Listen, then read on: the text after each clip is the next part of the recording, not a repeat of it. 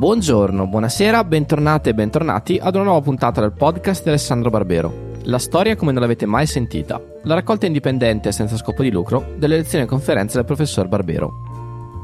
La puntata Barbero riserva di oggi uno degli intermontabili del professore. Vittorio Emanuele II dal ciclo Pensare l'Italia del Festival della Mente 2010. Dopo la conferenza vi aggiorno sulla pausa estiva del podcast. Buon ascolto!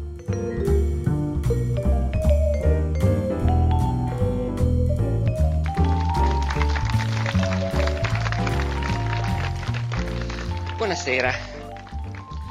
Dunque, siamo alla seconda tappa di questo nostro viaggio tra gli uomini che hanno fatto il risorgimento, che hanno fatto l'Italia unita.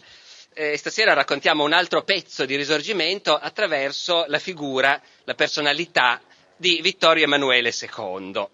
Eh, Vittorio Emanuele è probabilmente un personaggio di stazza inferiore rispetto a Cavour, rispetto a Garibaldi dal punto di vista intellettuale, politico, anche umano eh, per quel che valgono questi giudizi, si capisce, però è stato un protagonista comunque, è stato un protagonista nel bene e nel male e attraverso l'analisi del, del personaggio, delle sue reazioni, delle sue decisioni, delle sue idee, si scoprono tanti retroscena del, del risorgimento.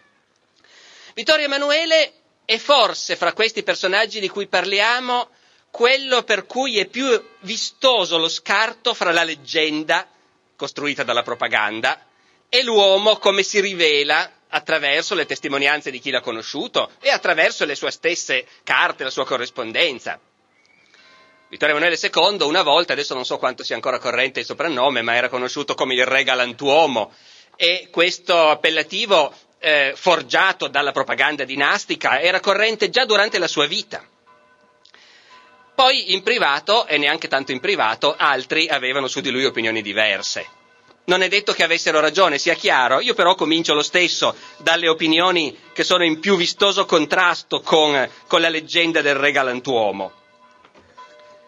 Nel 1867 il ministro degli esteri inglese, Lord Clarendon, è a Firenze. Firenze, capitale d'Italia in quel momento. L'Italia è già unita da un pezzo, Vittorio Emanuele II è primo re d'Italia, Cavour è già morto, a Firenze Lord Clarendon eh, parla con i ministri e si informa sull'opinione che hanno del re.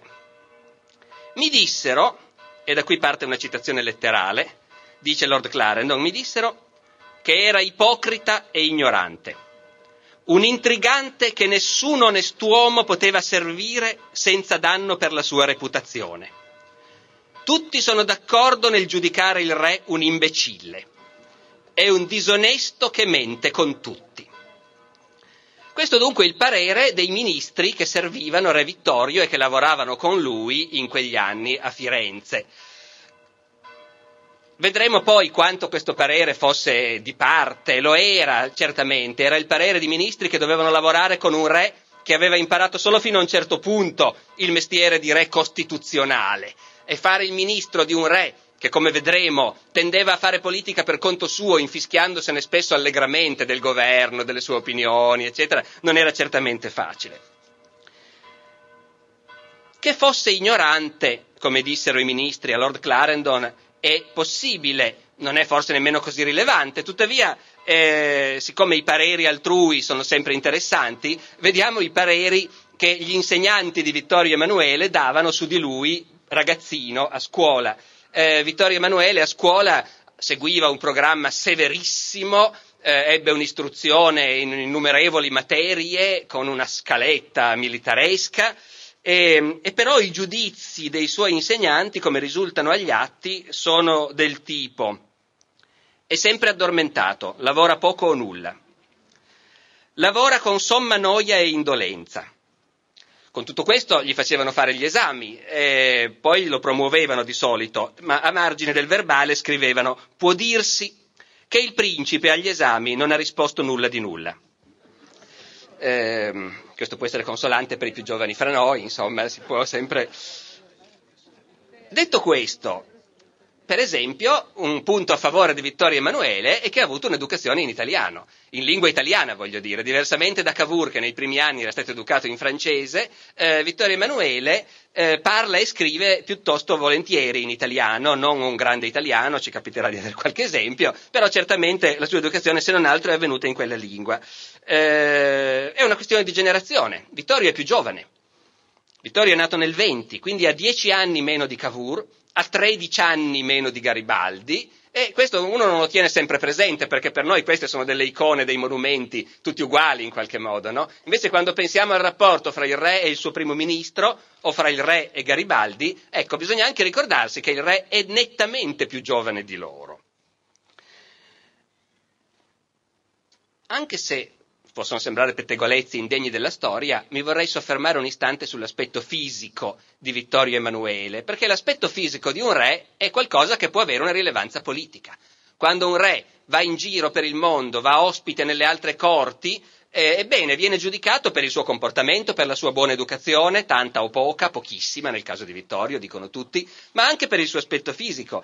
Eh, e del resto tutti abbiamo presente la maschera eh, di, di, Vittorio Emanuele, questa facciona con questi lineamenti così marcati. Ecco, è molto curioso il fatto che mi è capitato di imbattermi in commenti sull'aspetto di Vittorio Emanuele, eh, molto simili pur venendo da fonti diverse. Lo scultore Marocchetti eh, dice di Vittorio, ha in sé qualcosa di selvaggio, di pittoresco, che non manca di grandezza, e fa pensare a un re unno, a un capo barbarico. Ecco, voi capite che avendo trovato questa citazione sono rimasto abbastanza stupito quando ho scoperto che allorché Vittorio è andato in Inghilterra, un famoso diarista della corte inglese, Greville, scrive di lui, sembra un capo di Eruli o di Longobardi. Naturalmente questo non era necessariamente un buon biglietto da visita nelle corti europee di metà Ottocento, ma è interessante questa convergenza. Uh, Greville aggiunge il tipo più depravato e dissoluto del mondo. Qui mi fermerò un istante su un pettegolezzo, anche perché ieri abbiamo parlato di Cavour e qualcuno mi ha giustamente rimproverato di non aver accennato neanche di sfuggita alla contessa di Castiglione e relativi pettegolezzi. Quindi stasera mi concederò qualche pettegolezzo in più eh, molti sapranno che corre un pettegolezzo secondo cui in realtà Vittorio Emanuele non era figlio di Carlo Alberto, ma era stato sostituito nella culla. E questo nasceva proprio dalla vistosa differenza di stile e di comportamento fra l'ascetico Carlo Alberto e il carnalissimo invece eh, Vittorio. Eh, cos'era successo? Che in effetti è successo che quando Vittorio Emanuele era appena nato è sfuggito per miracolo a un incendio nel quale è morta di ustioni la sua balia. E a partire da questa vicenda è poi entrata in circolo in seguito la leggenda secondo cui in realtà il bambino era morto e lo avevano sostituito con un altro eh, va detto che Vittorio Emanuele aveva un aspetto fisico, un modo di comportarsi pesantemente diverso rispetto al suo padre austero e ascetico, ma se voi guardate i lineamenti non è detto che fosse così. Provate a prendere, se vi capita, o a guardare su internet una moneta di Carlo Alberto, coniato ovviamente quando Vittorio era bambino, quindi senza nessuna possibile frode. Ecco, nelle monete di Carlo Alberto si vede benissimo che il profilo di Carlo Alberto era singolarmente simile a quello di suo figlio. Cioè singolarmente, perché singolarmente? Ovviamente simile, ecco. Ehm, aggiungerei un'altra cosa, se facciamo un pettegolezzo facciamolo fino in fondo. Sarebbe stato particolarmente assurdo che sostituissero questo bambino nella culla, anche nell'ipotesi che fosse morto, perché questo succede nel 21 quando Carlo Alberto è un giovane principe, lontanissimo dal trono ancora, eh, è perfettamente in grado di fare altri figli, come infatti ne farà, e quindi se anche gli fosse morto il primogenito in culla, l'idea che mettessero in piedi questa macchinazione pericolosissima, perché se qualcuno la scopre che figura ci si fa poi, ecco, per sostituire il bambino, francamente è un'ipotesi così eh, poco economica. Restiamo per un momento al comportamento, alla buona educazione di Vittorio, ripeto, un po' per il divertimento del pettegolezzo naturalmente, ma anche perché queste cose, quando riguardano un re, hanno una valenza politica. Il re va in giro per le capitali europee e sovrani e ministri europei prendono nota del tipo e del suo comportamento. Un altro giudizio eh, al momento della sua visita a Londra. Il re è di modi molto bruschi, e dice qualsiasi cosa gli passa per la testa. La sua conversazione è certo molto originale e spesso buffa, per quanto rozza e militaresca al massimo grado. Quando va a Parigi, i commenti alla corte di Napoleone III sono dello stesso tono. Il suo comportamento è molto rozzo e si racconta che dice cose irripetibili. Ehm, lo dico, non lo dico, ma sì, mi accuserete di essere uno storico poco serio. Eh, all'imperatrice Eugenia, moglie di Napoleone III, e questo lo confida la stessa imperatrice Eugenia, Vittorio Emanuele dice che Parigi gli piace tantissimo. Ha scoperto che le parigine non portano le mutande. Testuale, è un cielo azzurro che si è aperto ai miei occhi. Eh, Vittorio Emanuele è un uomo di robusti appetiti in tutti i sensi, è un uomo che ha innumerevoli relazioni, figli illegittimi dappertutto, si sparge già eh, fin dai primi anni del suo regno eh, la barzelletta che corre in Piemonte e che è un re che ha saputo davvero essere il padre del suo popolo. Ehm, gli si attaglia talmente che può averla messa in giro lui, secondo me, sommato. Dopodiché, di nuovo, è un sovrano che ha degli appetiti, che li controlla poco, che non vede perché dovrebbe controllarli, a rischio che questo politicamente gli si possa ritorcere contro. Eh, è certamente uno che parla senza pensarci, tanto lui è il re e può dire quello che vuole. Aggiungo ancora un commento, stavolta cito eh, un diplomatico francese, Lideville, che ho già citato ieri più volte, che sul re afferma sua Maestà Sarda ama vantarsi. È poco amica della verità e per di più assai indiscreta. In ogni occasione Vittorio Emanuele parla delle sue venti ferite, in guerra si intende, e fa volentieri il racconto favoloso dei pericoli che ha corso, sia in guerra che a caccia. Ognuno sa, tuttavia, che pur essendo coraggioso e persino temerario, il re di Sardegna è stato raramente ferito. Quanto alle fortune amorose, ne parla con una franchezza e una disinvoltura che non sono degne del suo soprannome di galantuomo. Il fatto più singolare si è che spesso confonde i successi avuti con quelli che avrebbe voluto avere. Oh, io spero che la parte più eh, dire, densa e carica di pettegolezzi sia finita, ma è importante sapere che questo era l'uomo che doveva negoziare con D'Azeglio e con Cavour e decidere che atteggiamento tenere con Garibaldi e che doveva tenersi buona la regina d'Inghilterra e l'imperatore Napoleone III e che non sempre sapeva essere, in quanto re, diverso dall'uomo che era nella sua vita privata eh, c'è almeno un caso in cui politicamente si arriva proprio all'urto frontale fra i due profili. C'è un momento in cui lui è rimasto vedovo e sarebbe molto opportuno un suo matrimonio con una principessa inglese. Eh, sempre per la serie, ancora nell'Ottocento si faceva la diplomazia come ai vecchi tempi, come sotto l'antico regime, con i matrimoni dei re e dei principi. A questo matrimonio il governo italiano tiene tantissimo e gli inglesi sono anche disposti a discuterne, però poi quando interpellano la principessa Mary eh, la principessa Mary che ha conosciuto Vittorio eh, risponde sono convinta che è una brava persona, ma questo non basta a compensare la sua mancanza di principi e di buone maniere. E come potrei mai rispettare e stimare un uomo così totalmente grossolano? Uno che non ha neppure la cortesia e la raffinatezza di un gentiluomo per compensare le sue debolezze. Ecco, il matrimonio inglese ovviamente naufraga. Detto questo, detto questo io sono convinto che Vittorio Emanuele, con tutte le sue debolezze, non sfigura nella compagnia di Cavour e di Garibaldi, perché anche se è certamente un politico di statura minore rispetto a loro, però è un uomo che si è trovato in una posizione di grande potere in un momento delicatissimo e tutto sommato ha saputo non perdere la testa, non cedere alle tentazioni e prendere poi quasi sempre le decisioni giuste, quando veramente era costretto a pensarci su e ad aprire gli occhi. Vittorio Emanuele diventa re in un momento terribile, nel 1849, dopo Novara, dopo la fine disastrosa della prima guerra d'indipendenza. Suo padre, Carlo Alberto, ha dovuto abdicare e andarsene in esilio. Vittorio Emanuele eredita quindi un paese sconfitto, un esercito come dire, che ha sulle spalle l'onta di due sconfitte catastrofiche a Custozza e a Novara, è un'Austria trionfante che detta le condizioni. E lui ha 29 anni. E quanto al profitto dei suoi studi possiamo immaginarlo, per l'appunto. Questo è un momento cruciale su cui la propaganda poi risorgimentale insisterà moltissimo.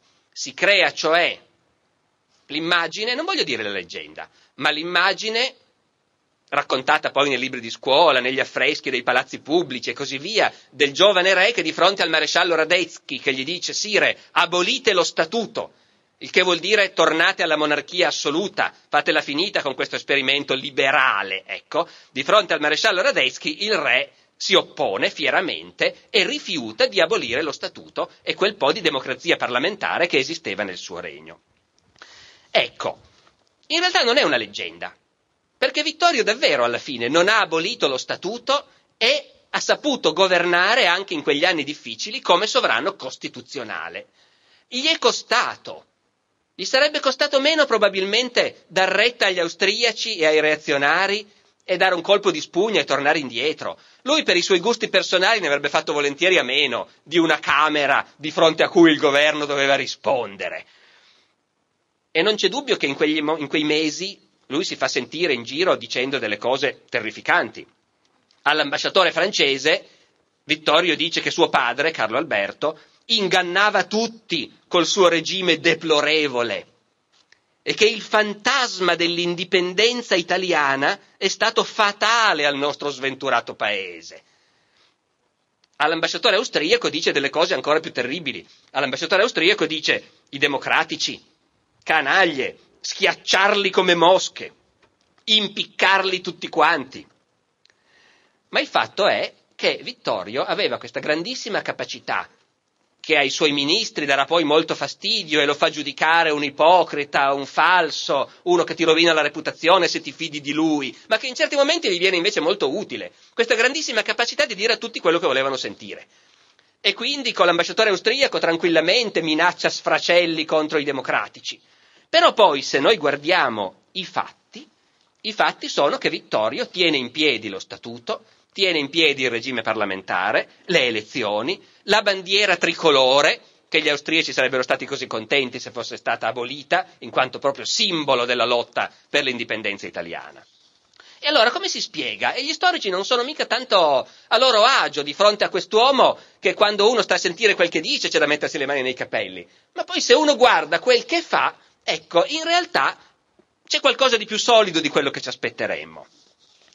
In realtà Vittorio evidentemente è uno che non è un fanatico, ha buon senso, gli piace regnare, gli piace comandare, ma nelle circostanze di quel tempo si rende conto che se volesse fare il tiranno e abolire il liberalismo, e beh, si tirerebbe addosso più fastidi che non a continuare a governare come re liberale. Non ha voglia di fare quei passi, scatenare l'esercito nella repressione, poi quando ce n'è bisogno in casi specifici lo fa naturalmente, eh? Quando a Genova c'è l'insurrezione, ebbene lì si manda l'esercito e si spara coi cannoni, quando c'è l'insurrezione mazziniana, ma tenendo però la barra dritta sul fatto che alcune cose di fondo il regime liberale e parlamentare, quelli si rispettano. Intendiamoci, bisogna anche aver chiaro cosa voleva dire il regime parlamentare garantito dallo Statuto nel Piemonte del 1848. Come ovunque in Europa non c'era il suffragio universale, c'era un suffragio ristretto sulla base della proprietà. Occorreva avere un certo livello di proprietà e pagare un certo livello di tasse, quindi, per avere il diritto di voto. E questo era normale, peraltro, eh, nei regimi parlamentari ottocenteschi, che quindi noi chiamiamo democrazie con qualche esitazione. La battaglia per il suffragio universale sarà una battaglia lunga, in Piemonte il regime è particolarmente ristretto, mi pare, non vorrei, non sono sicuro al mille per mille, ma l'ordine di grandezza è questo, che sia il 3% dei cittadini che ha diritto di voto. Talmente è ristretto il livello, talmente è alto il livello di reddito fissato, ecco. La cosa curiosa è che in questo modo la legge elettorale rappresenta l'opinione pubblica più illuminata perché sono precisamente i borghesi che hanno mezzi, gli stessi che hanno studiato, che conoscono il mondo e che sono in linea con le opinioni liberali, che sono quelle dominanti nei paesi più avanzati dell'Europa di allora.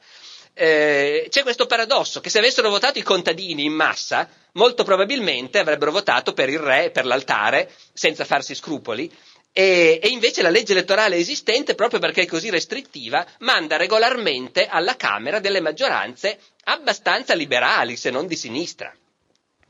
Il meccanismo del voto è abbastanza chiaro. Eh, Dal Piemonte come tale, in senso stretto, in genere vengono soprattutto deputati liberali o di sinistra. Dalla Liguria vengono deputati di sinistra normalmente, eh, quelli più temuti chiaramente dal re. Eh, per fortuna c'è la Savoia, dove invece eleggono di solito deputati di estrema destra e quindi si fa un qualche equilibrio. Però queste Camere sono difficili da governare. Per fortuna lo Statuto permette al re di sciogliere la Camera quando vuole. Non ha bisogno di nessun pretesto, basta che decida di sciogliere la Camera, la può sciogliere e ovviamente convoca nuove elezioni. Queste elezioni erano elezioni democratiche fino a un certo punto e non solo perché votavano in pochi, ma anche perché il Ministero mobilitava i prefetti per spiegare alla gente qual era il modo giusto di votare e insomma eh, chi votava male rischiava poi di avere delle seccature, insomma quindi è una democrazia molto limitata, ben inteso. È una democrazia soprattutto in quanto c'è comunque poi alla fine un Parlamento in cui si discute e di fronte a cui il governo è responsabile. Il Re Vittorio a queste condizioni ci può anche stare quando la Camera non gli piace, la scioglie. E ha ben chiaro che se non ci fosse questa maledetta legge elettorale così restrittiva, per lui sarebbe perfino meglio. A un certo punto lo dice espressamente. Darò il suffragio universale e andrò io stesso a parlare agli elettori, convinto che in questo modo appunto avrà una Camera molto più malleabile e conservatrice di quella che è eletta da quei pochi borghesi liberali che votano. E dunque, qual è la posizione politica di Vittorio? Ieri abbiamo raccontato quella di Cavour, liberale, ostile alla democrazia estrema, ostile ovviamente ai rivoluzionari, ai mazziniani, ferocemente antisocialista e anticomunista, però anche ostile al potere della sciabola, ai governi reazionari. Ecco, Vittorio, tutto sommato, con fatica riesce a stare abbastanza su questa linea e questo è uno dei motivi fondamentali per cui questa strana coppia, Vittorio e Camillo, ha funzionato pur fra litigi furibondi e nei momenti cruciali ha preso le decisioni giuste. Poi ci sono le intemperanze verbali, naturalmente, le intemperanze verbali non per niente ho cominciato raccontando gli aneddoti, perché bisogna aver presente l'uomo, e così quando gli parlano di Mazzini, Vittorio Emanuele non fa nessuna fatica a dire in pubblico se riesco ad acciuffarlo lo impaglio. Però non dimentichiamoci che Mazzini è un terrorista condannato a morte e quindi tutto sommato anche l'idea di impagliarlo e esporlo in un museo non è così stravagante come potrebbe sembrare a noi oggi che Mazzini ce l'abbiamo nelle statue, nelle piazze. Il re dunque, nonostante tutto, ha un suo solido buon senso che gli permette di fare le scelte giuste nei, casi, nei momenti difficili e ha un'altra grande capacità che è quella di farsi consigliare dalle persone giuste, di scegliere dei ministri che sono tutto sommato le persone giuste, anche quando con loro poi magari fa fatica a, a, a andare d'accordo. Nell'epoca che ci interessa qui, Vittorio ha due primi ministri, che sono entrambi figure fondamentali, il D'Azeglio prima e poi più a lungo il Cavour. Ed è molto curioso il tipo di rapporto personale che Vittorio ha con loro eh, teniamo conto della situazione, appunto. Lui è un re che se avesse voluto avrebbe anche potuto fare la prova di forza e abolirlo il Parlamento. Invece non l'ha fatto. Nomina un governo che però deve rispondere alle Camere e quindi bisogna gestirla con una certa delicatezza la faccenda. Il re non può fare tutto quello che vuole. Anzi, il re dovrebbe starsene un po' nell'ombra in un regime di questo tipo. Invece lui è sempre abbastanza sulla scena. I rapporti con i suoi ministri sono tempestosi. Ma siamo pur sempre in una piccola capitale in un piccolo regno dove c'è una familiarità personale, dove tutti si parlano in dialetto e quando scrivono, scrivono magari in italiano, ma sotto il dialetto si vede. Ecco, il tono dei rapporti personali fra il re Vittorio e i suoi ministri è qualcosa che vale la pena di andare a vedere nelle lettere, per esempio, per aggiungere una nota al quadro. Vedete come scriveva ad Azeglio. Mi voglia sempre tanto bene quanto io ce ne voglio a lei. D'Azeglio, incoraggiato, ogni tanto gli dà dei consigli per sentirsi rispondere dal re. So cosa mi fo. E a dirle il vero, non sono molto amatore di consigli. Quando ne avrò bisogno glielo chiederò. Con tutto ciò non mi voglia male. Ciao Massimo. Scritto così. Il rapporto con Cavour è più o meno sullo stesso stile. Eh, raccontiamo un esempio. Cavour nel 52 è primo ministro da poco, eh, deve nominare, udite udite, il presidente della Camera. E questa nomina della presidenza della Camera è controversa. Eh, Cavour in quel momento sta facendo una delle più ardite manovre politiche della sua vita parlamentare, quella che poi è passata alla storia come il connubio. Cosa vuol dire in sostanza il connubio? In Parlamento c'è Cavour con i suoi fedeli, una discreta maggioranza, tutto sommato, parlamentare di liberali conservatori. E poi c'è un grosso nucleo consistente di sinistra, non estremisti mazziniani chiaramente, ma liberali democratici, come si diceva allora, guidati da Rattazzi. A un certo punto Cavour fa questa manovra di allearsi con Rattazzi e quindi con i democratici. Manovra all'epoca estremamente discussa, criticata, eccetera. E uno degli elementi di questa manovra è che Rattazzi, che era già ministro, deve diventare presidente della Camera. Lo fanno senza dir niente al re, lo votano, tutto legale, il Parlamento vota Rattazzi presidente della Camera. Quando il re Vittorio viene a saperlo, è furibondo con Cavour, perché a lui Rattazzi non piace per niente in quel momento, poi imparerà ad apprezzarlo, ma in quel momento l'idea di un democratico, che non solo è ministro, e già questo è grave, ma per di più lo fanno presidente della Camera, ecco, questo al re dà veramente molto fastidio. E quindi scrive al Cavour, che è molto addolorato per la nomina del Rattazzi. Inoltre, qui è il re che scrive, io sono poco divertito di vedere costantemente delle divergenze d'opinione nel ministero e che un ministro abbia cercato questa nomina, la quale non sarà da tutti ben capita, né all'interno né all'estero. Se lei me ne avesse parlato prima e che il fatto che pareva lontano non fosse stato invece così repentito, voleva dire repentino evidentemente, ma gli è scappato di scrivere così, repentito, cioè improvviso, no? Repentino, ecco, le avrei date le mie ragioni. E Ratazzi stesso, lui scrive Ratazzi con una T sola, di cui conosco la prudenza, le avrebbe capite per primo, dunque il re è furibondo. Però, ecco anche il realismo. A questo punto il Parlamento ha votato e non si può più far niente. Ora ciò è fatto ed egli deve stare.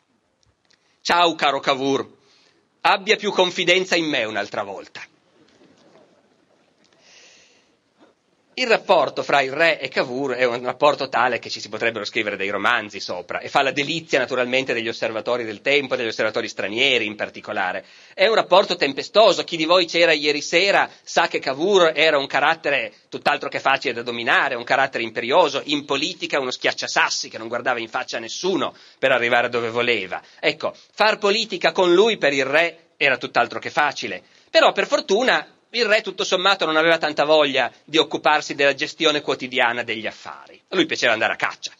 E dunque lascia mano libera a Cavour, salvo nei momenti importanti scoprire che Cavour ha fatto qualcosa che a lui, Vittorio, non piace per niente e protestare.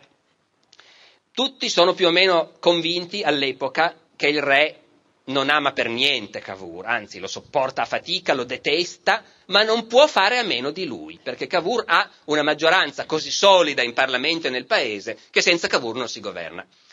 Il re si vendica facendogli degli scherzi antipatici, per esempio lo invita a cena, eh, gli dice ecco qui c'è lo spezzatino di cervo e Cavour dice buono, buono, buono il cervo, poi il re scrive agli amici dicendo gli ho fatto mangiare il cavallo in realtà e ha anche detto che era buono. Cavour ogni tanto si dimette, nei momenti drammatici, dopo Villafranca per esempio, quando sembra che tutto vada a finire in rovina, Cavour si dimette, in quei momenti la reazione istintiva del re Vittorio è di dire ah, finalmente mi sono liberato di lui. Eh, nel 59, quando Cavour si dimette dopo Villafranca, il re Vittorio fa sapere a un ambasciatore straniero che lui è veramente sollevato e che Cavour è finito, la sua epoca è finita. È la stessa occasione in cui, come raccontavamo ieri, Cavour, furibondo perché Napoleone III ha fatto l'armistizio a Villafranca con gli austriaci e il re Vittorio non si è opposto, ecco Cavour in presenza del re prende a calci le seggiole e insulta il re chiamandolo traditore e gli ricorda che i re in certi momenti devono anche saper abdicare. Ecco. Eh, dopo quell'esperienza Vittorio confiderà che Cavour è pazzo, eh, che è un tiranno insopportabile e che con lui non si può andare avanti. E qualcuno, non so più se è il Minghete, comunque qualcuno dice, ho visto il re da quando Cavour si è dimesso, sembra uno scolaretto in vacanza. Se non che cosa succede? Che non c'è nessuna maggioranza senza Cavour e quindi Vittorio è costretto a richiamarlo. E siccome intanto però le cose vanno avanti, quelli sono anni tempestosi in cui le cose avvengono con una rapidità stupefacente, appena finita con questa delusione di Villafranca, la seconda guerra d'indipendenza, c'è pur sempre da annettere la Lombardia e in realtà si annettono anche gli altri ducati e una parte dello Stato pontificio. È un momento travolgente, avanzata delle idee risorgimentali e in quel momento, insomma, il re e Cavour fanno subito la pace perché ci sono delle cose colossali da fare. Scrivono al Papa per convincerlo a rinunciare spontaneamente a una parte dello Stato pontificio. E Cavour fa appunto in quei, in quei mesi i suoi soliti miracoli e il re in quel momento è contentissimo.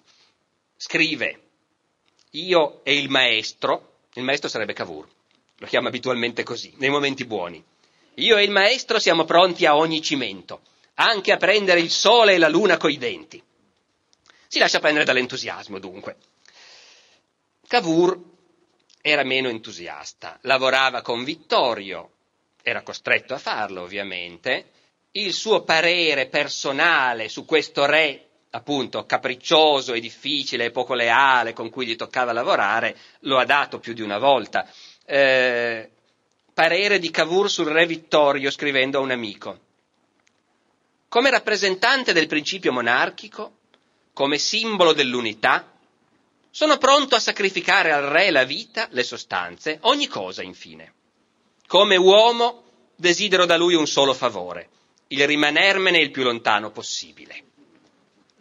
Ecco, ma cos'è in sostanza? Un po' si intuisce naturalmente, ma cerchiamo di stringere. Cos'è che rende veramente difficile per un primo ministro lavorare con un uomo come Vittorio Emanuele II?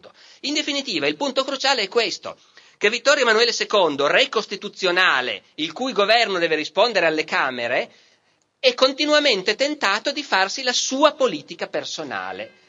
In qualunque situazione c'è un governo che negozia, magari con Napoleone III, magari con il Papa, che fa dei progetti di legge, magari anche difficili, controversi, e Vittorio Emanuele è continuamente tentato di negoziare anche lui in segreto, senza dirlo al ministro, per vedere convinto che magari lui arriva a fare qualcosa di più, è questo che ovviamente rende difficilissimo per un ministro governare con lui, perché continuamente può succedere uno scandalo, continuamente si può scoprire che il governo sta facendo una politica e il re non la sostiene, in realtà sotto banco sta facendo una politica diversa. Questo è pazzesco ovviamente ed è il motivo per cui Cavour così spesso si è dimesso nel corso della sua vita di ministro, salvo essere richiamato subito dopo perché senza di lui non si poteva andare avanti. Il re ha la sua diplomazia privata e anche di peggio. C'è una sua lettera di raccomandazione per un tizio che è stato al suo servizio e che adesso vuole emigrare in Francia. E il re scrive alla figlia, amatissima, e tuttavia data in moglie a 15 anni a un vecchio principe francese notoriamente vizioso, perché così voleva la politica dinastica. Eh, quindi la figlia se ne sta in Francia a fare la principessa e il re le manda questo suo uomo con una lettera di raccomandazione, in cui dice ti mando quest'uomo, che venne da me impiegato in una polizia segreta che non dipende che da me. Ecco, dunque già intanto il re, in un paese costituzionale, ha la sua polizia segreta privata, di cui il governo non sa niente. Poi dice, ormai quest'uomo però è da molto che mi serve e ormai lo conoscono tutti, quindi per la polizia segreta non serve più a niente. Te lo mando, vedi se puoi farlo lavorare. Ricordati che ha molto spirito, ma è un lestofante. Con questo stesso stile il re cerca di tenere in mano i suoi ministri, finché c'era Cavour non ce la fa. Quando Cavour muore, e gli uomini che seguono non sono sempre della stessa stazza, il re Vittorio finisce per contare ancora di più, perché è più difficile per uomini che non sono Cavour tenergli testa. Ed è difficile anche perché il re fa politica in modo molto spregiudicato. Quegli stessi ministri che lo giudicavano, ricordate, un furfante, un intrigante, un uomo sleale, beh, avevano torto, avevano ragione. Nello stesso anno il re Vittorio, siamo nel 67, scrive dei suoi ministri, li tengo tutti in pugno. Avendo conservato un intero archivio di lettere che essi mi hanno scritto in epoche diverse, li faccio star zitti e rigare diritto e dunque ha i suoi dossier e può continuamente svelare gli altarini dell'uno e dell'altro. Ecco, Cavour è morto a 51 anni, alla mia età, si può anche cominciare a capire come mai è morto giovane, perché eh, non era certamente facile governare con un re di questo genere di sopra, e però Attenzione, io non vorrei che insistendo su questi aspetti, su questi aneddoti divertenti e anche un po' scandalosi sulla mediocrità di Vittorio, ci dimenticassimo che poi in realtà per l'appunto nei momenti cruciali Vittorio ha poi sempre trovato il buon senso e la forza di sostenere invece il suo governo anche in situazioni in cui lui personalmente, come dire, faticava a accettare la linea politica del governo. Dico questo perché vorrei approfittare di questo incontro su Vittorio per accennare eh, a un aspetto del risorgimento che ieri non ho avuto tempo di toccare e che è invece cruciale per comprendere l'epoca e gli uomini. E cioè le grandi polemiche che si hanno negli anni 50, quindi tra la prima e la seconda guerra d'indipendenza, in Piemonte, a proposito del rapporto fra Stato e Chiesa. Avvengono in quegli anni battaglie politiche importantissime per la modernizzazione del Piemonte e dell'Italia che ne uscirà. E in queste battaglie il re ha un suo ruolo importante e sacrifica anche molto. Si tratta in sostanza di affermare il principio caro a Cavour e a tutti i liberali di allora della libera Chiesa in libero Stato e dunque di accettare, di far passare una serie di riforme che mettano fine a privilegi arcaici che la Chiesa ha conservato nei confronti dello Stato. Nel 1850 sono in discussione alla Camera le leggi Siccardi, note così per via del ministro che le ha proposte, che in sostanza prevedono di abolire il privilegio del foro ecclesiastico. Cos'è il foro ecclesiastico? Detto in soldoni, è il fatto che i membri del clero, se commettevano un reato, non venivano giudicati dalla giustizia ordinaria, ma avevano diritto a essere giudicati da un loro tribunale speciale insieme al foro ecclesiastico c'erano altri problemi minori ma collegati, per esempio nel Piemonte della Restaurazione esisteva ancora, come nel Medioevo, il diritto d'asilo nelle chiese, per cui il criminale inseguito che si rifugiava in una chiesa, ecco la polizia non poteva andarlo a prendere. Ma la questione cruciale è il diritto del clero a una giurisdizione separata, a tribunali separati. Su questo lo scontro politico è duro, ma in realtà in Parlamento e nel Paese, almeno fra quelli che votano, c'è una maggioranza chiarissima a favore di questa riforma. E però negli ambienti cattolici più conservatori la cosa è vista invece con, con dolore, è vista come un pericolo, come un attentato alla Chiesa. Ora Vittorio è profondamente cattolico, lui e tutta la sua famiglia, e ha un problema di coscienza concreto ad accettare di firmare, perché alla fine le deve firmare, delle leggi contro cui la Chiesa è violentemente schierata, è violentemente ostile. La sua famiglia non gli rende le cose facili perché il conflitto di coscienza ce l'hanno tutti è un conflitto di coscienza molto concreto, c'è la paura che a far qualcosa contro la Chiesa poi arrivi la punizione divina. La madre gli scrive, questa è la lettera della mamma al re, il re che è lì che pensa se deve firmare queste leggi o no. Pensa quale sarebbe il tuo dolore se il Signore facesse ammalare gravemente la tua cara Adele, è la moglie, o la tua Chicchina, è la figlia Clotilde, quella che poi a 15 anni andrà in sposa, eccetera, ma, o il tuo Beto, che sarebbe Umberto naturalmente, eh, quello che poi sarà il re Umberto, il primo figlio maschio. Ecco, di questa riga di una lettera della regina madre io, eh, come dire, ricorderei da un lato quella cosa che tutti sappiamo ma che è sempre bello ricordarci, e cioè che anche i re nel privato hanno una loro vita domestica, familiare, i soprannomi, i bambini chiamati coi nomignoli, Umberto che avrà fatto una gran fatica prima di riuscire a pronunciare il suo nome e quindi da piccolo era conosciuto come Beto. Eh, però poi l'altra cosa che ricaverei è che appunto la regina madre aveva seriamente paura che se il re firmava le leggi siccardi eh, sarebbe arrivata la punizione divina e gli sarebbe morto qualcuno. In queste circostanze Vittorio dà, devo dire, il meglio di sé. Fa una cosa che non faceva mai e che gli dà molto fastidio. Si mette a leggere la legge, effettivamente, prima di firmarla. Si mette a studiarla, ci ragiona su e si convince che la legge è giusta. E può fare questo perché in realtà si ricorda di quella che è la tradizione della sua dinastia, e su questo vale la pena di spendere un paio di parole per capire come Vittorio si muove in questo ginepraio delle leggi religiose. La dinastia Sabauda è sempre stata una dinastia profondamente cattolica, che Qui, dopo il 48, con lo statuto ci sono i diritti civili anche per i protestanti, per gli ebrei, ma fino a quel momento nel Piemonte Sabaudo chi non era cattolico non aveva diritti civili, era uno Stato profondamente ortodosso e che però non aveva mai avuto nessuna remora a litigare anche violentemente con Roma quando si trattava invece di ingerenze della Chiesa nella vita politica, nell'amministrazione. Ecco. Su questo i Savoia hanno una lunghissima tradizione di conflitti anche estremamente violenti con la Chiesa.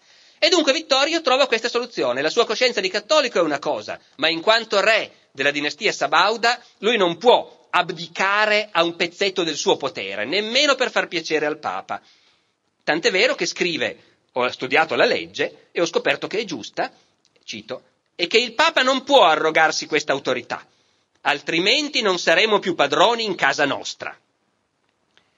Dopodiché dice anche, beh sì, io ho firmato, ma mh, mm, lo statuto dice che il responsabile della legge è il ministro, quindi ci andrà Siccardi all'inferno. Io... Eh, a questo proposito un pettegolezzo del solito Henri Didville, il solito diplomatico francese a Torino, il quale dice che del re tutti sanno che non è che tema proprio tanto Dio come dovrebbe, ma ha una gran paura del diavolo non è finita, per questa vicenda delle leggi siccardie e delle successive leggi sui conventi è una vicenda straordinaria, potremmo stare tutta la sera a parlare di questo. Appena approvate le leggi siccardi, ah, parentesi, per chi di voi eh, viene eventualmente da Torino, eh, a Torino tuttora le leggi siccardi sono commemorate in piazza Savoia, non a caso, forse con sottile ironia, ma comunque non a caso, in piazza Savoia da un obelisco eretto con una sottoscrizione pubblica alla cui base sta la memorabile frase la legge è uguale per tutti. Dopodiché, appena approvate le leggi Siccardi, muore uno dei ministri, il Santa Rosa, che aveva votato a favore. E non è tanto il fatto che muore, che però qui ci interessa, quanto il fatto che muore e il frate che gli portano al capezzale perché ha chiesto i sacramenti, perché è un buon cattolico come tutti, tutti in Piemonte sono buoni cattolici, tutti quelli che hanno votato la legge sono buoni cattolici, non è quella la questione. Il ministro Santa Rosa chiama un prete perché sta morendo, gli portano un frate dell'ordine dei serviti e il frate dice no, io non ti posso dare la soluzione. Hai firmato la legge Siccardi non ti do la soluzione, il ministro muore senza la soluzione, dopodiché non vogliono nemmeno dargli sepoltura cristiana. Eh, succede una bagarre memorabile, Cavour, che in quel momento non è ancora al governo ma è già un uomo potentissimo e che era amico personale del ministro morto, suscita un enorme scandalo per questa faccenda e convince il governo a prendere misure adeguate. Non solo il padre Pittavino, che è il responsabile della mancata soluzione, ma l'intero ordine dei serviti viene cacciato da Torino. Dopodiché non è finita nemmeno qui, perché l'arcivescovo di Torino, Franzoni, che è già noto come dire, dà già molto fastidio ai liberali perché è un reazionario deciso, ha predicato contro lo statuto, contro il liberalismo e così via, al momento in cui passano le leggi Siccardi, dopo aver fatto una violentissima opposizione, l'arcivescovo di Torino eh, invita pubblicamente il clero a disobbedire alla legge. Dopodiché succede una cosa che a sentirla nell'Italia di oggi ci fa trasecolare. L'arcivescovo viene arrestato, spedito in fortezza, condannato e espulso dal regno. Eh, e su tutte queste cose Vittorio mette la firma, perché è riuscito ad avere la lucidità di capire che la sua coscienza di cattolico in quel momento non c'entra niente con l'autonomia dello Stato dalle ingerenze. Però ben inteso, è sempre interessato a andare a vedere nel concreto di cosa si sta discutendo. Due anni dopo, il governo Cavour tenta di fare un altro passo avanti sulla via della laicizzazione dello Stato. Tenta di fare una cosa che nell'Italia di allora appare stupefacente, e cioè introdurre il matrimonio civile. La possibilità cioè di sposarsi anche non in chiesa. Su questo lo scontro è ancora più duro e su questo il re non cede. Non cede anche perché, e qui vediamo quello che vi dicevo prima, cosa vuol dire avere un re che fa politica anche per conto suo, alle spalle del governo. Eh, e qui lo fa con le migliori intenzioni, per tranquillizzare la sua coscienza di cattolico. Il re Vittorio intrattiene una corrispondenza col Papa per sapere come deve regolarsi su questa legge del matrimonio civile che sta passando in Parlamento. E il Papa gli risponde con delle lettere meravigliose in cui lo accusa, visto che sta permettendo che nel suo paese passi questa cosa, il Papa accusa il re Vittorio di essere, cito, fautore di comunismo e di sovversione sociale. Di fronte a questo il re decide che la sua coscienza non gli permette di firmare e in effetti mette il veto alla legge che non passa. Non è finita, il governo Cavour ostinatamente va a cercare altri ambiti in cui bisogna intervenire. Presenta una legge per la soppressione degli ordini religiosi, di troppo, diciamo così. Il paese è pieno di conventi, è pieno di ordini religiosi, molti hanno una funzione attiva di assistenza, di insegnamento, quelli non verranno toccati, ma quelli invece improduttivi, che hanno enormi proprietà terriere, che appunto è tempo di mettere in circolazione, perché il paese sta crescendo economicamente e deve modernizzarsi, ecco gli altri, gli altri ordini verranno soppressi. Anche qui cogliamo in pieno la difficoltà di un governo che cerca di portare avanti la sua politica e che deve poi però ottenere la firma di un re, il quale fa politica per conto suo sotto banco. Ovviamente il mondo cattolico è furioso nei confronti di questa legge e il re negozia di nuovo col Papa, negozia con l'Episcopato piemontese e a un certo punto, dopo che la legge sostenuta dal governo è già passata alla Camera, viene fuori che il re è d'accordo con i vescovi per presentare una proposta alternativa. Oh, una cosa del genere ovviamente farebbe cadere il governo e infatti fa cadere il governo. Cavour si dimette immediatamente quando viene a sapere che il re è d'accordo con l'episcopato per presentare una proposta alternativa a quella del governo. A quel punto il governo non può più stare ovviamente. Cavour si dimette con un discorso che fa riferimenti minacciosi a quei sovrani che non hanno saputo attuare le riforme al momento giusto, in passato è già successo e se ne sono dovuti pentire. Dopodiché, come potete immaginare, il re è costretto a richiamare Cavour perché un'altra maggioranza non c'è, e poi la cosa si risolve in modo mirabolante perché Cavour e Rattazzi hanno in realtà una lettera del re scritta prima che venisse fuori tutto lo scandalo, quando si era appena cominciato a parlare di queste leggi per la soppressione dei conventi, Cavour e Rattazzi hanno una lettera del re in cui il re dice sono d'accordo, sono d'accordissimo con questa legge, anzi fatela ancora più severa, sopprimetene ancora di più. Poi lui aveva cambiato idea, ma loro hanno conservato la lettera. È così che si faceva politica, evidentemente, allora. Dopodiché vanno dal re con la lettera e poi fanno il bel gesto di dire noi mai e poi mai la pubblicheremmo, assolutamente, anzi la restituiamo a vostra maestà. Però vostra maestà ci faccia due conti. E Vittorio firma la legge. Anche perché l'opinione pubblica è totalmente a favore e il re si sta accorgendo che sta perdendo il consenso dell'opinione pubblica. Con la sua opposizione a questa legge ci sono episodi anche preoccupanti battaglioni della Guardia Nazionale che quando sono invitati dai loro comandanti a gridare viva il re stanno zitti. E poi c'è una tremenda lettera di D'Azeglio, ex primo ministro, al re, in cui gli dice guarda che appunto comportandoti in questo modo, boicottando questa legge, stai rovinando la tua immagine e tutto quello che hai fatto finora. Cito da D'Azeglio. Un intrigo di frati è riuscito in un giorno a distruggere l'opera del suo regno ad agitare il paese, a scuotere lo statuto, oscurare il suo nome di leale, il suo del re appunto, re galantuomo. Ed Azeglio conclude, il Piemonte soffre tutto, ma di essere di nuovo messo sotto il giogo pretino, no per Dio. Dopodiché il re firma. E cosa succede? Il Papa lo scomunica. E Don Bosco, perché c'è anche Don Bosco nella Torino dell'epoca, che sta facendo un enorme lavoro nei quartieri operai di sostegno agli orfani, ai ragazzi e così via, e però in queste circostanze si comporta come magari noi preferiremmo che non si fosse comportato, perché Don Bosco sogna più volte un funerale alla reggia.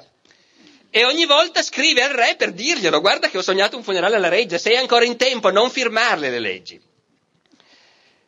Il re firma, e voi immaginate come si può essere sentito quest'uomo che ha firmato un po' perché altrimenti il paese va all'aria, non c'è altro governo possibile. Un po' perché l'hanno ricattato con la lettera che aveva avuto la leggerezza di scrivere prima dicendo che lui era d'accordo. Un po' perché alla fin fine si è convinto che effettivamente eh, va bene così. Ha firmato. Immag- però la sua coscienza non era tanto tranquilla. Don Bosco gli scrive queste cose e nel giro di un mese muoiono la madre, la moglie di Vittorio di parto e il fratello. Ecco, immaginatevi come si può essere sentito quest'uomo. Però ha firmato e non torna indietro e anzi, quando gli arriva la notizia che il Papa lo ha scomunicato, trova l'energia per reagire da par suo, come avrebbero fatto i suoi antenati di una volta. Il Papa mi ha scomunicato, dice benissimo, finché mi scomunica, come in questo caso, per ragioni puramente temporali, politiche, cito dal re Vittorio, voi mi scuserete, me ne fotto.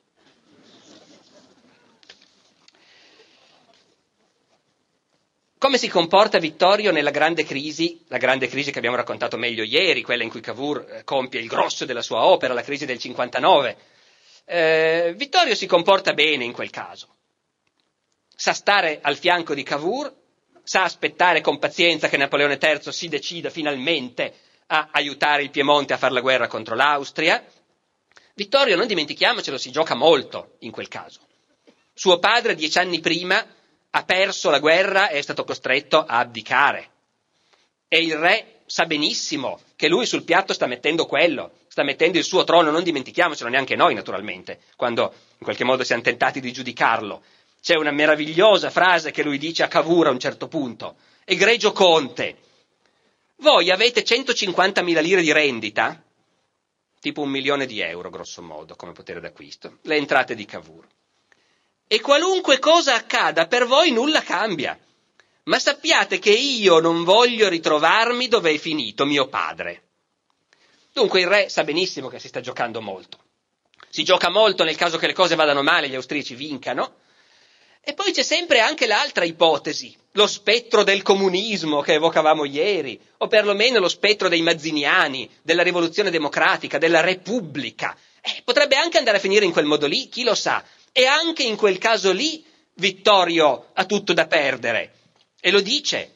Se va tutto bene, io divento il re dell'Alta Italia. Non ci pensavano ancora neanche lontanamente che pochi mesi dopo avrebbero avuto l'Italia unita. Pensavano al Lombardo-Veneto. Ma Vittorio dice: Se va tutto bene, divento il re dell'Alta Italia. Ma se va in quell'altro modo, se vincono i mazziniani, io divento Monsieur Savoia. Cioè il signor Savoia, privato cittadino come tutti gli altri. Dunque, si gioca molto anche lui, senza alcun dubbio, e però sa fare la sua parte. Va detto che fa la sua parte anche perché gli va veramente bene da un punto di vista la situazione. Finalmente si fa la guerra. Vittorio ha avuto un'educazione militare, si considera un militare prima di tutto, la guerra gli piace moltissimo, perfino più della caccia, non la può fare sempre però la guerra, quindi si accontenta di massacrare stambecchi, ma lui adora l'idea della guerra e quando finalmente nel 59 si fa la guerra è felice. È stato anni lì a rodere il freno aspettando di fare la guerra. Farò ancora una citazione. La regina Vittoria, che lo aveva ricevuto qualche anno prima e che parla molto di lui nel suo diario, potete immaginarvi l'impressione che ha fatto Vittorio alla regina Vittoria. Ecco. Ehm, la regina Vittoria sostiene che il re le ha detto, io non amo fare il re, se non posso fare la guerra mi farò frate. E Vittoria poi continua meravigliosamente, dice sì, lo diceva con quel suo vocione, roteando gli occhi, povero uomo. Penso che sia infelice e molto da compiangere. Più che a un re dei nostri giorni, assomiglia a un cavaliere medievale che viva della sua spada. Il 59 quindi è il grande momento di Vittorio, è alla testa dell'esercito, lo conduce in guerra, sfida il pericolo, si fa sparare addosso, è veramente coraggioso, eroico, riesce perfino a vincere una battaglia, la battaglia di San Martino, eh, che verrà poi celebrata dalla storiografia italiana come gemella della grande vittoria di Solferino che avviene lo stesso giorno, in realtà è una battaglia un po' più piccola, San Martino, ma insomma San, Vittorio fa la guerra, la fa bene, la fa da eroe forse più che da stratega, ma insomma è nel suo elemento, fa la sua parte. Cavour, che è rimasto a Torino, è sempre preoccupato che il re faccia qualche sciocchezza e gli scrive delle lettere di buoni consigli. Il re non è tanto contento in risposta a una di queste lettere, Cavour gli dice: Mi raccomando, si faccia consigliare, si metta intorno della gente brava, in gamba. E il re gli risponde: Questa è un po' lunghetta, ma la cito. Lei mi dice che devo essere circondato da tanti geni che mi impediscano di fare delle bestialità. Pare che lei mi considera un grande asino nel mio mestiere. Se lei mi parla ancora una volta così, vedrà cosa farò. Manderò via tutti d'intorno a me quelli che vi sono e mi circonderò di meno capaci ancora. E farò vedere io se non so fare il mio mestiere senza tanti consiglieri. Dove la cosa che noterei è il mio mestiere. Vittorio è convinto che lui, sì certo è un re, ma il suo vero mestiere è fare la guerra. Per sua sfortuna non ha avuto moltissime occasioni di farlo, ma lì nel 59 l'ha fatta sul serio e si è divertito un mondo. Poi naturalmente c'è sempre il problema che accanto a lui c'è Napoleone III. Sono alleati, ma la Francia conta molto di più.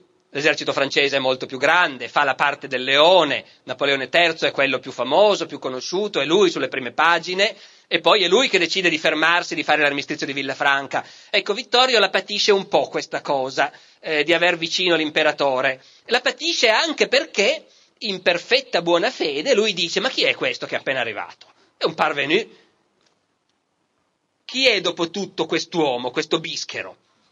L'ultimo venuto dei sovrani d'Europa, un intruso tra di noi. Farebbe meglio a ricordare chi è lui e chi sono io, il capo della prima e più antica dinastia regnante d'Europa. Ed è vero tecnicamente che i Savoia risalgono nel tempo abbastanza indietro da essere più antichi, non dei Bonaparte che fa ridere, ma anche di quasi tutte le altre dinastie regnanti eh, europee. Dopodiché, anche qui, Vittorio ha anche questo aspetto, che è uno che parla facilmente, dice tante cose, dice anche cose contraddittorie fra loro. L'ultimo arrivato fra noi, questo sembra ancora il re dei vecchi tempi, il re di diritto divino. Vittorio in realtà, a norma dello statuto, regna per grazia di Dio e per volontà della nazione, ma lui lasciato a se stesso è ancora quel per grazia di Dio che sente più forte.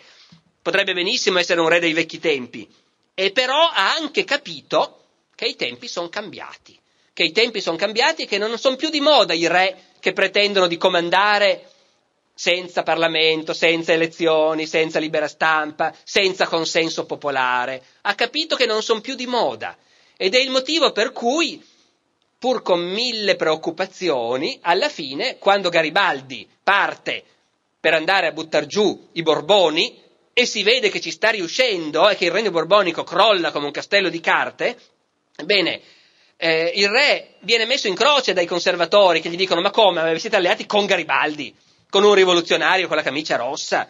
E Vittorio ha quest'altra risposta geniale sul fatto che appunto, va bene, Garibaldi è d'accordo, ma i Borboni sono caduti perché è il loro stesso popolo che li ha fatti cadere e dice i popoli hanno il diritto di mandare i loro re a farsi fottere. Abbiamo fatto tardi, tardissimo. Io voglio ancora raccontare rapidamente un aspetto della vita di Vittorio che non è più politico, anche se si intreccia con la politica, ma è più privato. Vale la pena di ricordarlo, perché altrimenti sarebbero soltanto gli aspetti più negativi dell'uomo nel suo privato, nel suo modo di parlare, di comportarsi, che ci restano nella memoria. Vittorio in realtà è molto simpatico da altri punti di vista. I diplomatici stranieri sono per esempio esterrefatti perché questo re che si vanta di discendere dalla più antica dinastia regnante d'Europa, detesta le formalità, detesta i ricevimenti, odia l'etichetta, non sopporta la vita di corte, ehm, soprattutto detesta i banchetti. Scrive Lideville, mangia una sola volta al giorno, ma abbondantemente, e preferisce i cibi grossolani e popolari. Quando è costretto ad assistere a un banchetto ufficiale, a un pranzo di corte, non svolge nemmeno il tovagliolo, non tocca cibo. Con le mani appoggiate sull'elsa della sciabola, esamina i convitati, senza cercare di nascondere l'impazienza e la noia.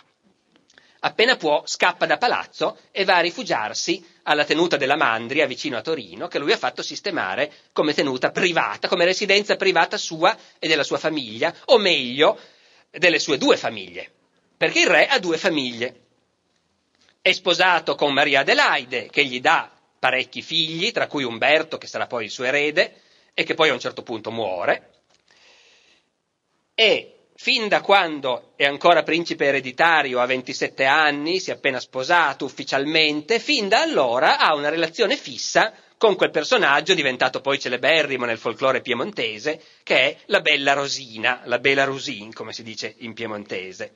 Eh, Vittorio in realtà ha avuto avventure innumerevoli, ma con Rosina ha avuto una relazione stabile che è durata tutta la vita.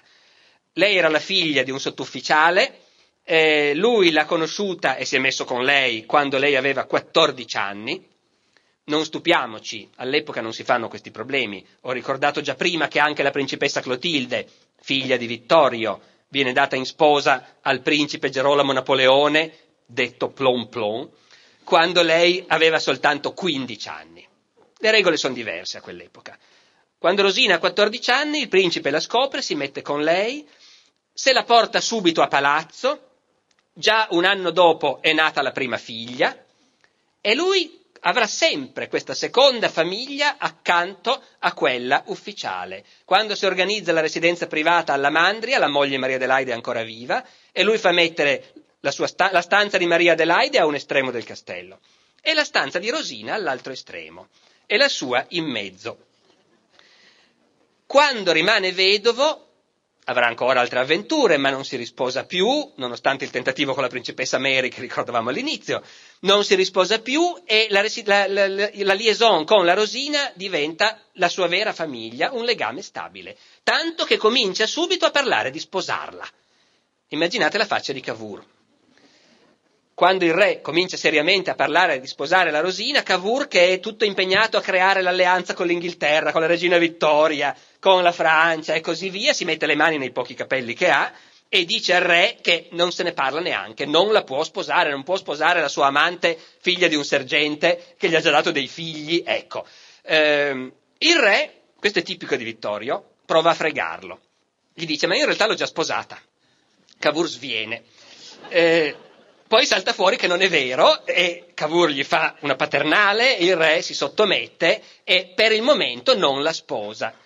Ancora anni dopo, morto Cavour, succede che il re parla di questa faccenda, si lamenta che non gli hanno lasciato sposare la Rosina e dice me l'ha impedito, parla di Cavour, un birbante che si diceva mio amico e se ne pentì poi bene. Lo stile della relazione del re con Rosina eh, lo potremmo ricordare per esempio con una citazione di una lettera che le scrive. Siamo nel 55, sono gli anni di Cavour, sposarla non se ne parla nemmeno, però stanno insieme il più possibile, eh, c'è la bambina che cresce bene, poi nascerà un altro figlio. Il re scrive una lunga lettera in cui parla di tante cose e si conclude così. Ciao cara Rosina, ti mando tanti basi ti ho rubato una cosa prima che tu sia partita, non te ne sei accorta. Chissà cosa l'avrà rubato, qui ognuno può fare le sue ipotesi. Amami la metà di quello che ti amo io. Tanti basi a te alla piccola. Il tuo Vittorio. Dopodiché passa qualche anno, si fa l'Italia, lui diventa re d'Italia, Cavour muore. Una delle prime cose che il re rimette in discussione è che lui vuole sposare la Rosina. E stavolta ci riesce. La sposa, la sposa con il matrimonio che si usava all'epoca per i sovrani che si sposavano al di sotto del loro rango, un matrimonio perfettamente valido ma che esclude ovviamente la sposa e i figli dagli onori regali, quindi lei non diventa regina, i figli non saranno mai eredi al trono, però la sposa gli tocca scrivere alla figlia Clotilde in Francia, la moglie di Plon Plon, eh, per spiegare alla figlia che stavolta ha deciso, sposa la Rosina. Ovviamente la figlia sa tutto, tutti sanno tutto. Come la prendano è un altro conto. Cito ancora, e poi sto davvero finendo, cito ancora la lettera con cui il re scrive alla figlia per spiegarle che stavolta sposa la Rosina. Perché la sposa? Perché l'ha promesso, si è impegnato. Non può non farlo. Non ho mai amato al mondo che la tua Santissima Madre. E poi questa. E poi continua raccontando di questo amore, di questa storia straordinaria. Eh, cito a caso, un terribile destino un grande amore. Ora, cara Checchina, continua a chiamarla col soprannome di quando era bambina la figlia, ora, cara Checchina, sono pronto a sposarla. La Rosina dice è così delicata, lei non me l'ha mai chiesto. Io però, proprio per questo, proprio vedendo che lei è così fine non me l'ha mai chiesto, io gliel'ho promesso. Quella promessa, promessa che come uomo onorato e soldato mi lega fino alla morte. Non volermi male ed abbi un poco di carità per il tuo misero papalino. ho bisogno, ho diritto di avere un poco di pace. Dopodiché, effettivamente, sposa la Rosina e a partire da quel momento, appena può, se ne va tranquillamente in pantofole a fumare la pipa insieme alla Rosina e ai ragazzini che crescono e scappa dagli impegni di Stato. Ecco, eh, l'uomo è curioso, come vedete.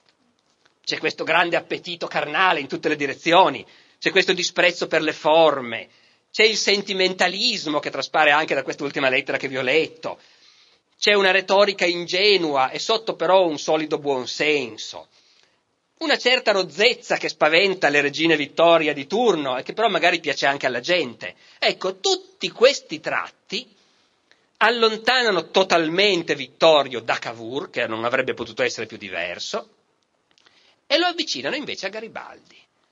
Vittorio e Garibaldi erano su posizioni politiche opposte. Ci sono stati momenti in cui Vittorio, se avesse potuto far impiccare Garibaldi, lo avrebbe magari fatto volentieri, e tuttavia ogni volta che sono venuti a contatto si è scoperto che tutto sommato come tipi umani una certa rozza familiarità fra loro nasceva, si assomigliavano abbastanza, pur essendo nati ai due capi estremi della scala sociale. E io, eh, che non sapevo bene come finire stasera, eh, finisco così. Domani parleremo di Garibaldi, parleremo di un uomo che da Vittorio non era poi così diverso, tutto sommato, come potrebbe sembrare. Grazie. Grazie per aver ascoltato questa puntata del podcast di Alessandro Barbero. Nella descrizione dell'episodio trovate il link al sito del Festival della Mente da cui viene questa lezione.